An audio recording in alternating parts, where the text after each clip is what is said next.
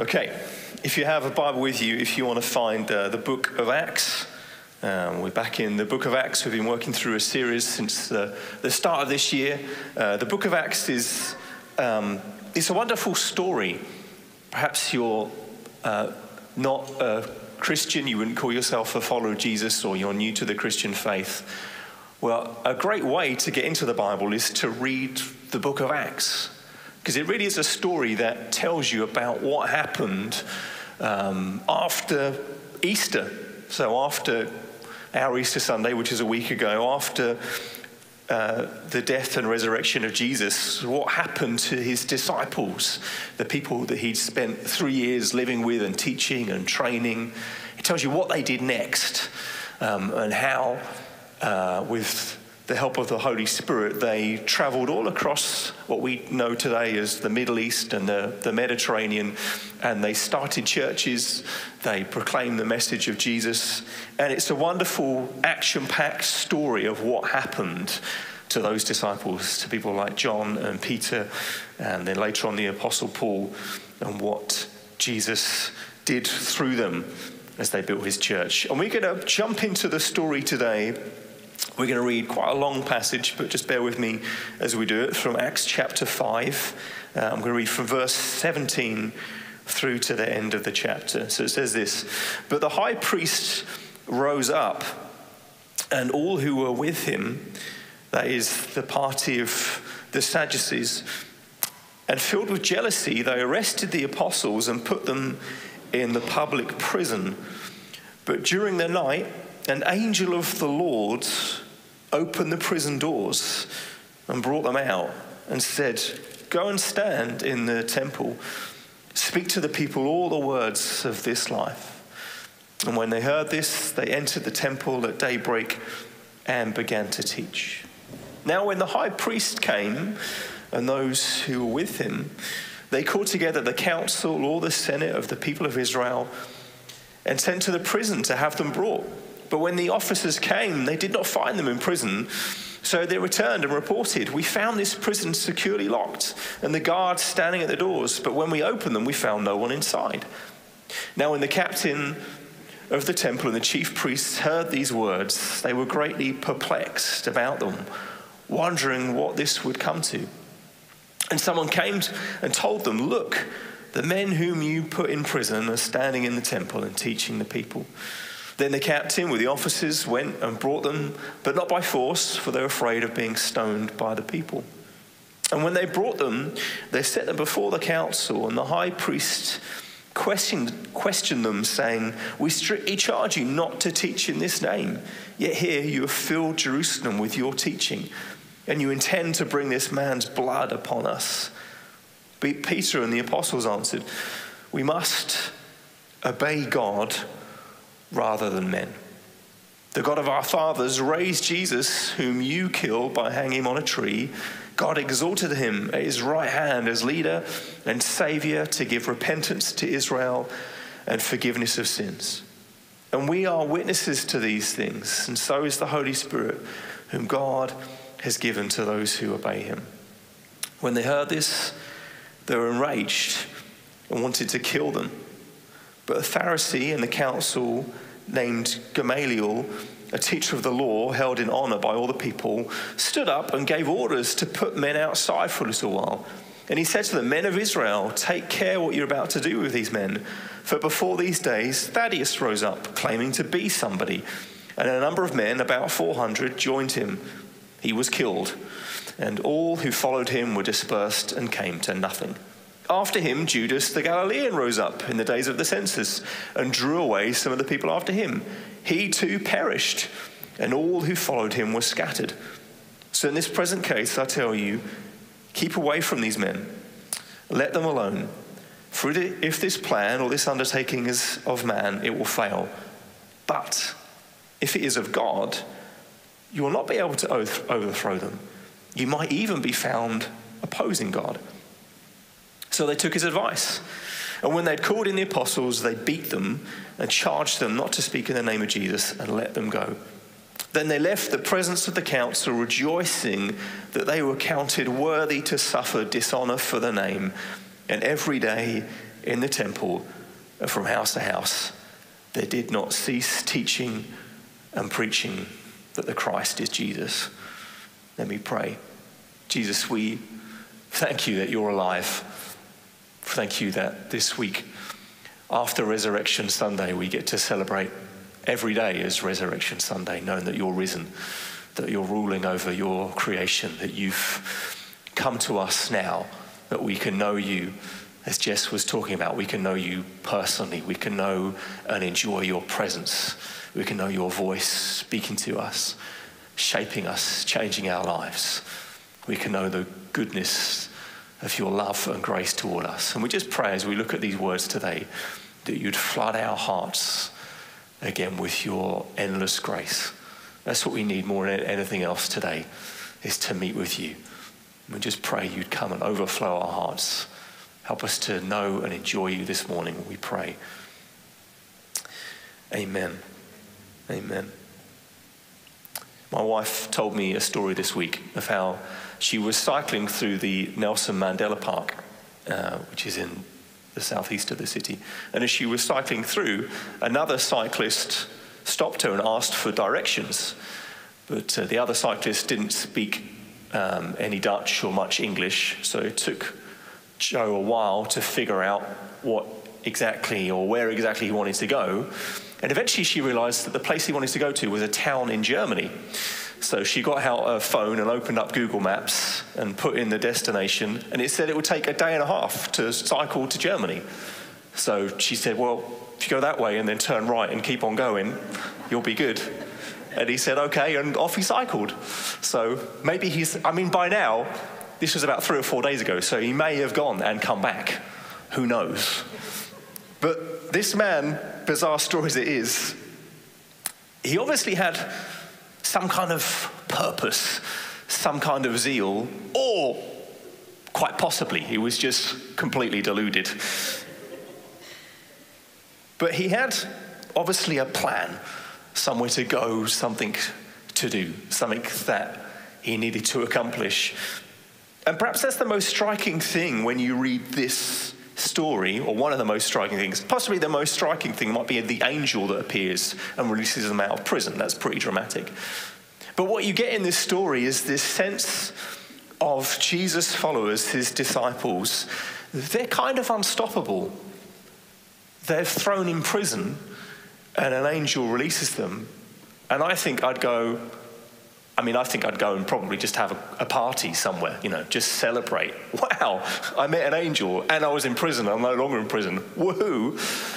But they don't do that. They go and what? Well, they do what the angel tells them to do.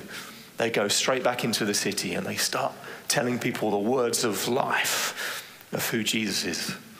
And again, you know, they're, they're brought before the council, they're told off, they're beaten, as it says near the end of the story. And then again, they go out and it says, every day in the temple, from house to house, they did not cease teaching and preaching that the Christ is Jesus. They did not cease. And that's not just the story of chapter 5, that's all the way through this book, all the way through the New Testament. You get this picture of this people that are captivated with a sense of purpose, that there's something that they're called to do, and no matter what, they're going to do it. If it involves cycling to Germany, they're going to do it. Whatever it entails, they are going to tell people about Jesus. Whatever it means, the mission that they feel they've been called to, they have this zeal, this passion to do it. And all the language here, it's never half hearted, it's always definitive. They did not cease, they filled Jerusalem. They just went and did what God had told them to do again and again. And really, this is just going back to what Jesus had told them to do. If we go back to the, the start of the book of Acts, before Jesus ascended to heaven, he said to them, You will receive power when the Holy Spirit has come upon you, and you will be my witnesses in Jerusalem, which is what's happening in chapter 5. They're being his witnesses in Jerusalem, and then in Judea and in Samaria and to the end of the earth. And that promise, that calling that they're living with, this purpose that they're working out, that they are going to be witnesses, they're going to tell people about Jesus. This isn't just something that happens in the book of Acts. This is the heartbeat that's in the center of this book. If you go right back to the story of Abraham in Genesis chapter 12, God comes to him and says, Through your family, all the families of the earth will be blessed. And from then on, this move of God begins that spreads from this tiny community in Israel thousands of years ago. And now it's not just filled Jerusalem, but there are probably over a billion Christians today all over the world. What started here has spread like wildfire all over the planet.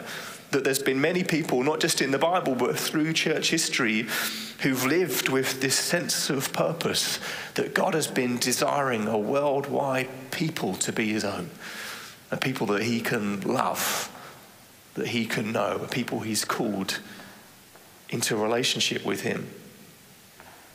And that's what he's called us to do as well to be his witnesses, to go and tell people about him.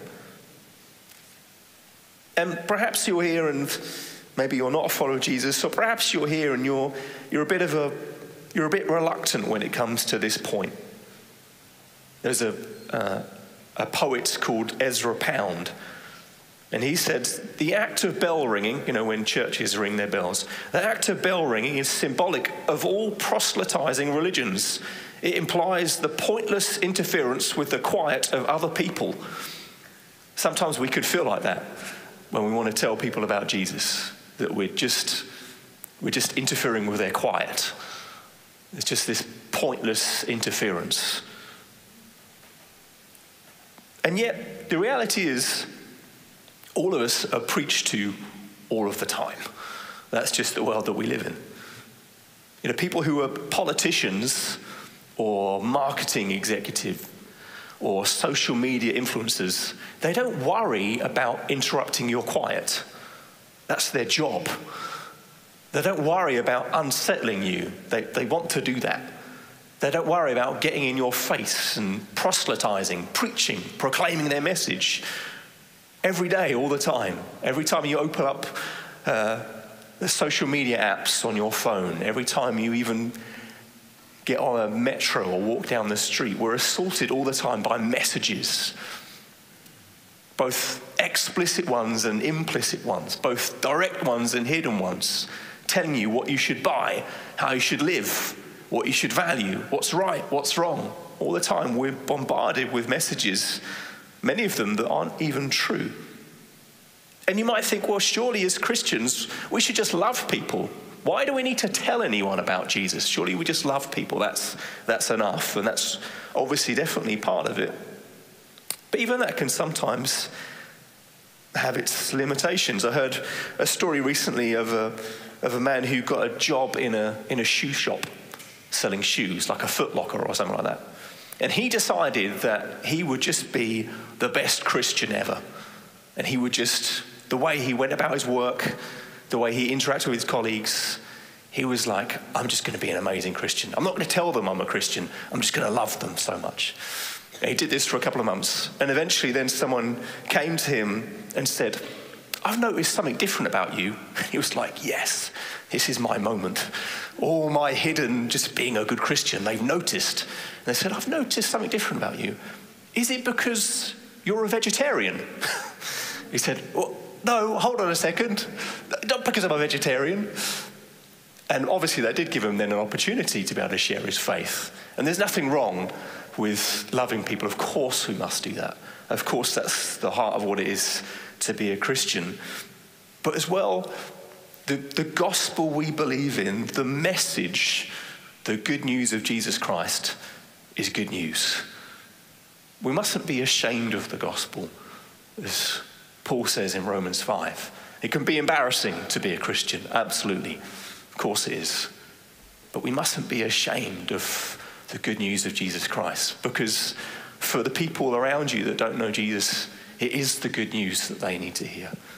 It's not a negative story, it's not pointless interference.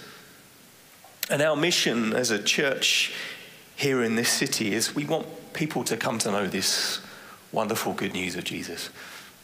When people come who are new to this church and they ask me, what's, what's the vision of your church? What do, you, what, do you, what do you stand for? What are you about? I'll say, well, the clue is in the name Liberty Church. We want to bring the liberty of Jesus Christ to this city where people flood to this city from all over the world, from all over the Netherlands, and they come here to find freedom freedom of expression, freedom of thought, freedom to do what they want, to be who they want. That's central, that's the desire that's in every human heart to find liberty, freedom. I just want to be myself. But so often people will find that what they've put their hopes in, their desires in, their dreams in, lets them down. And yet Jesus has said, Come to me, all who are weary. Come to me and receive my goodness. Come to me and you can live life to the full. That's the promise in John chapter 10. We believe that the true liberty, the true freedom that everybody in this city is searching for is found only in Jesus Christ. And we're committed to telling this city about him, for welcoming people here to meet God for through our lives, through being witnesses out in our workplaces, in our communities, with the people around us, because we want his name to be famous in our city. Obviously, there's a pressure that comes with that. As I said, it can be embarrassing to be a Christian. Even if you read through this story, at each moment where they sort of take a step of faith and step out, what happens is pressure comes. And, and, the pressure has been building through this story as we've moved on from Acts chapter 2, where the Holy Spirit falls on them on the day of Pentecost. It's like the pressure is slowly building as you go through this story. In Jerusalem, you can feel like this, this heat as this new community of believers that's been formed, as they begin to step out as they begin to witness, as they're going every day into the temple to tell people the Messiah has come. This pressure's building of people that don't want them to tell that. The same people that crucified Jesus only a few months before, they're now turning against this new community. The pressure is building all the time. It feels dangerous, it feels intense. Even in this story, they're thrown in prison, they come out and then they're beaten that wasn't just a polite slap round the face. To be beaten would have been a, probably fairly horrific experience. And yet it says, and they left after being beaten, rejoicing that they were counted worthy to suffer dishonor for the name. And the dishonor we might face in this city probably isn't going to be that we get beaten up for being Christians probably won't be that you're martyred, that you're murdered for your faith. And the reality is, through the course of church history, even we're going to find it in a few chapters' time in this story of someone who's martyred for their faith. It's what happens to Stephen, and later on, what happens to, to James, all in a few chapters. Even today, around the world, many people, many believers are martyred for, for what we believe. Even that word that Jesus said to them in Acts chapter 1 to go and be witnesses. The word in, in the Greek, witnesses, is martyrs, which means go and be martyrs. It's the same word, the same emphasis is there. And as I said, we're not going to get beaten. We're not going to face martyrdom, most likely, in this city, in this day. But we may suffer dishonor. Embarrassment. To be a Christian is often seen as weird I remember when we first moved here, people would, you know, ask me, "What are you? Why are you in this city, crazy Englishman? What are you? What are you doing here?"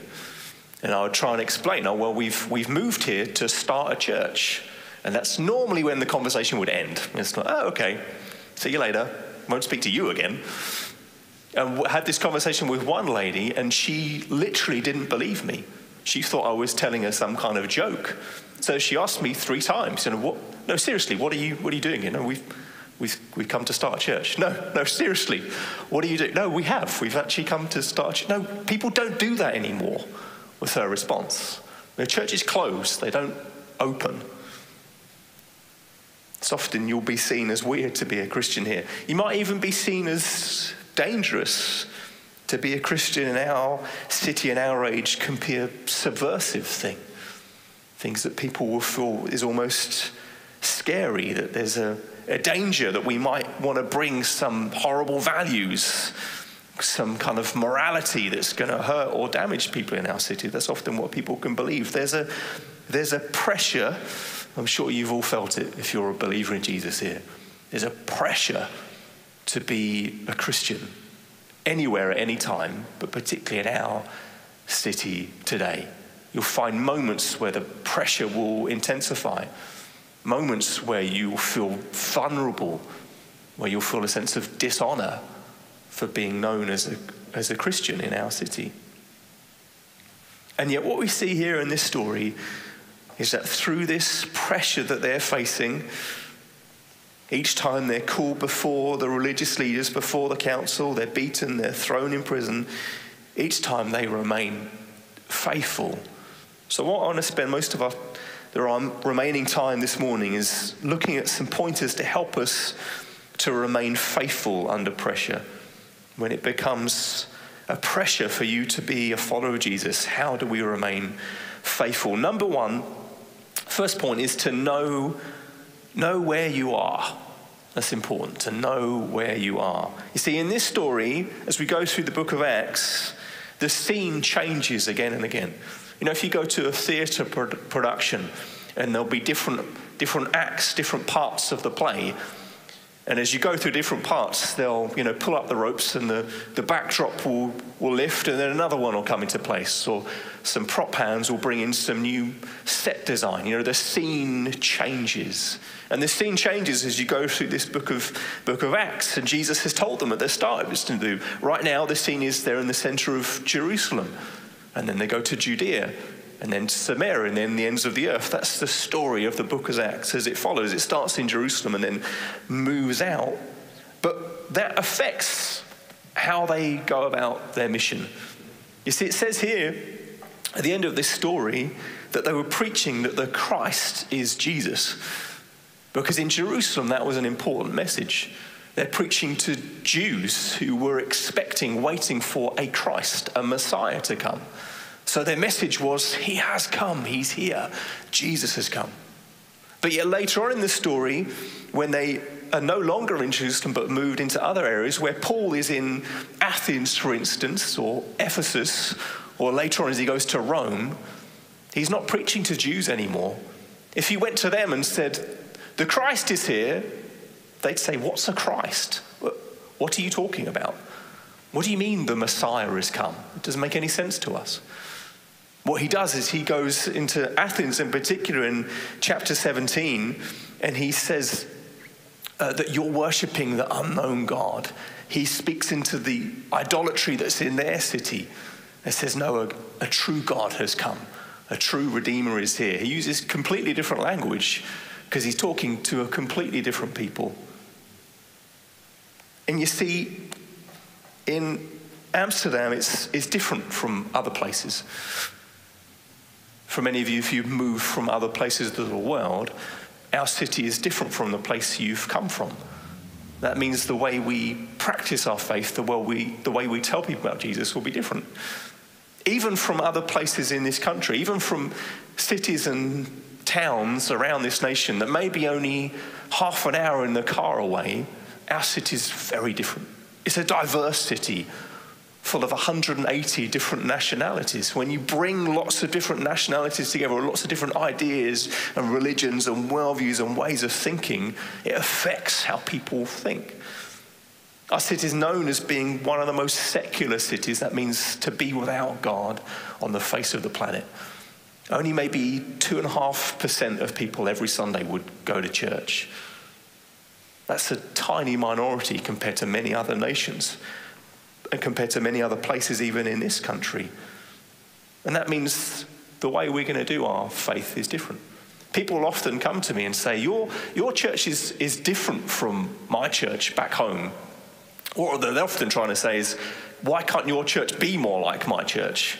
It's like, Well, we're not, we're not in Texas anymore. You know, we're not in Belfast. We're not in Tokyo, we're here. So we're going to, I'm not saying that we've got it right, but things are going to look different here because we're trying to reach a different group of people. So know where you are. Also, know what, know what season it is. Know what season it is. Some people, to help explain how mission works in different part of the world, talk about some places being in spring, some in summer, some in autumn, and some in winter. So, for the church to be in a season of springtime, that would be a part of the world where perhaps Christianity has been a minority, has been in darkness, but is beginning to flourish and grow. So, over the last 50 years in South America, for instance, or even in the last 10 or 20 years in China, or in places like Iran right now, 20 years ago, there would have been a handful of Christians. Now there's millions. You know, that's true of what's happened in China. There, perhaps, there are probably more Christians now in China than there would be in the whole of Europe because God's done something there and it's growing, it's flourishing, it sort of feels like springtime.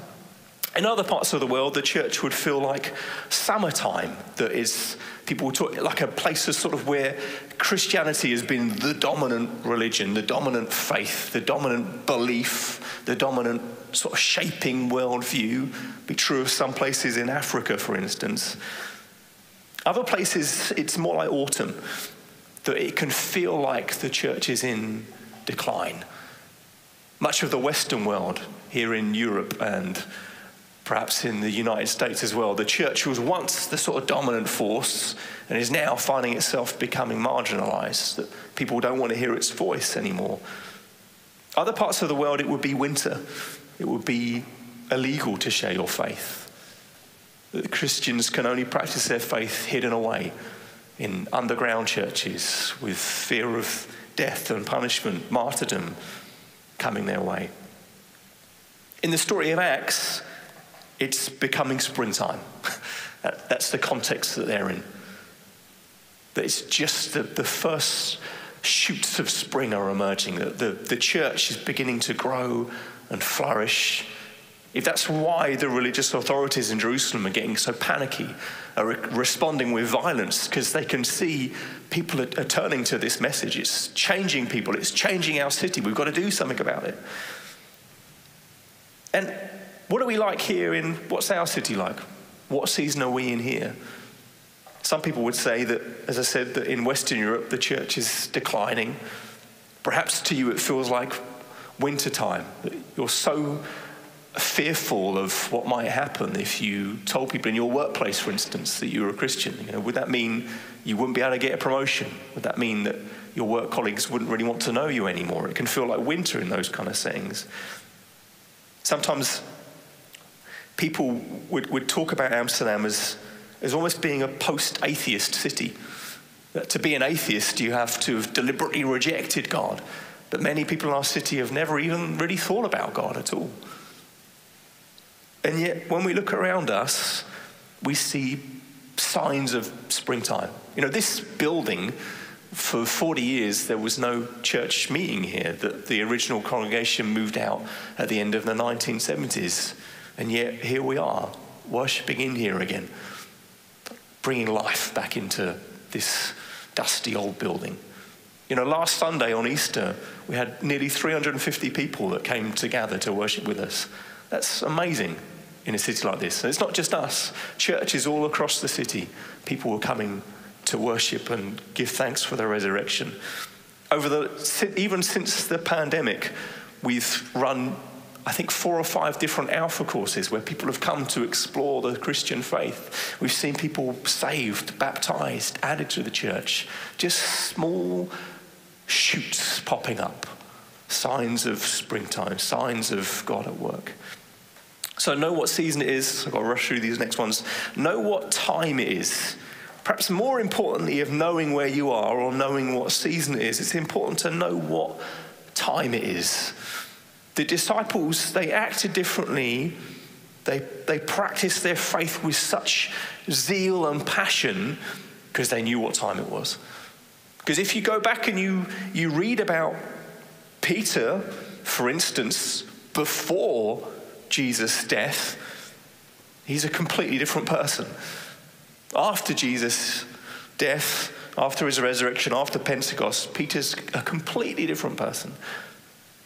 He goes from being this confused, afraid, just, you know, Peter's a bit embarrassing. And all of a sudden, Jesus changes him. The resurrection changes everything. They knew that a new age in human history had dawned. That before the world was like this, now Jesus has died, he's risen again, everything's changed. They knew what time it was, had faith, confidence, and boldness because the Messiah had come. And for us, it's exactly the same time. We might live in a different city than they did. We might live in a different season than they were, but it's the same time.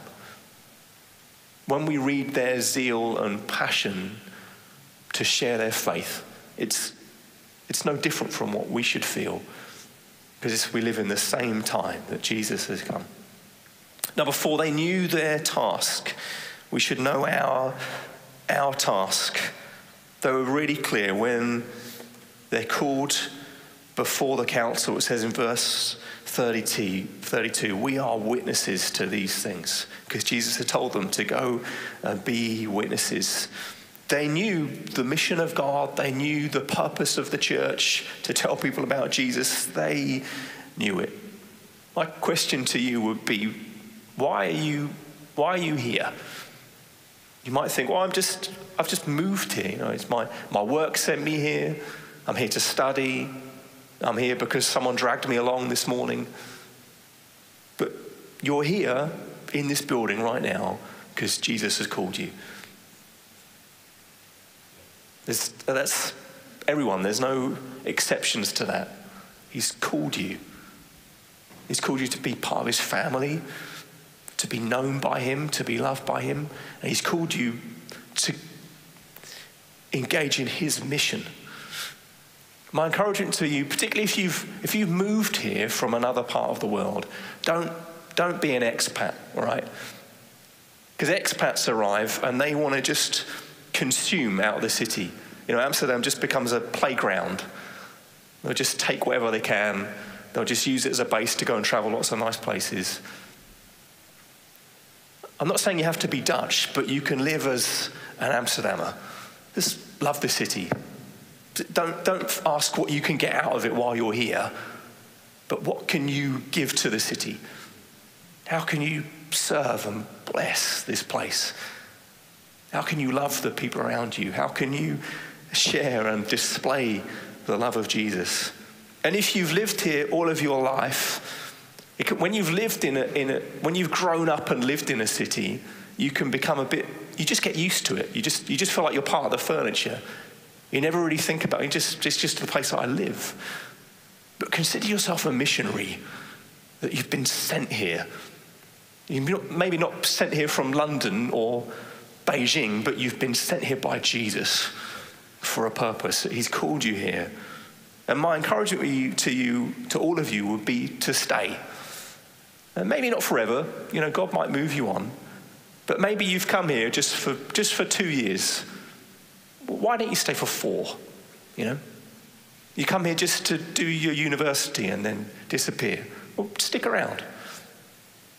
We need, this city needs people. It's, we live in such a transient city. There are people coming and going all the time. And that's going to be true for some of us, and that's fine. God might just put you here for a season and move you on. That's totally fine. But if you can, stay.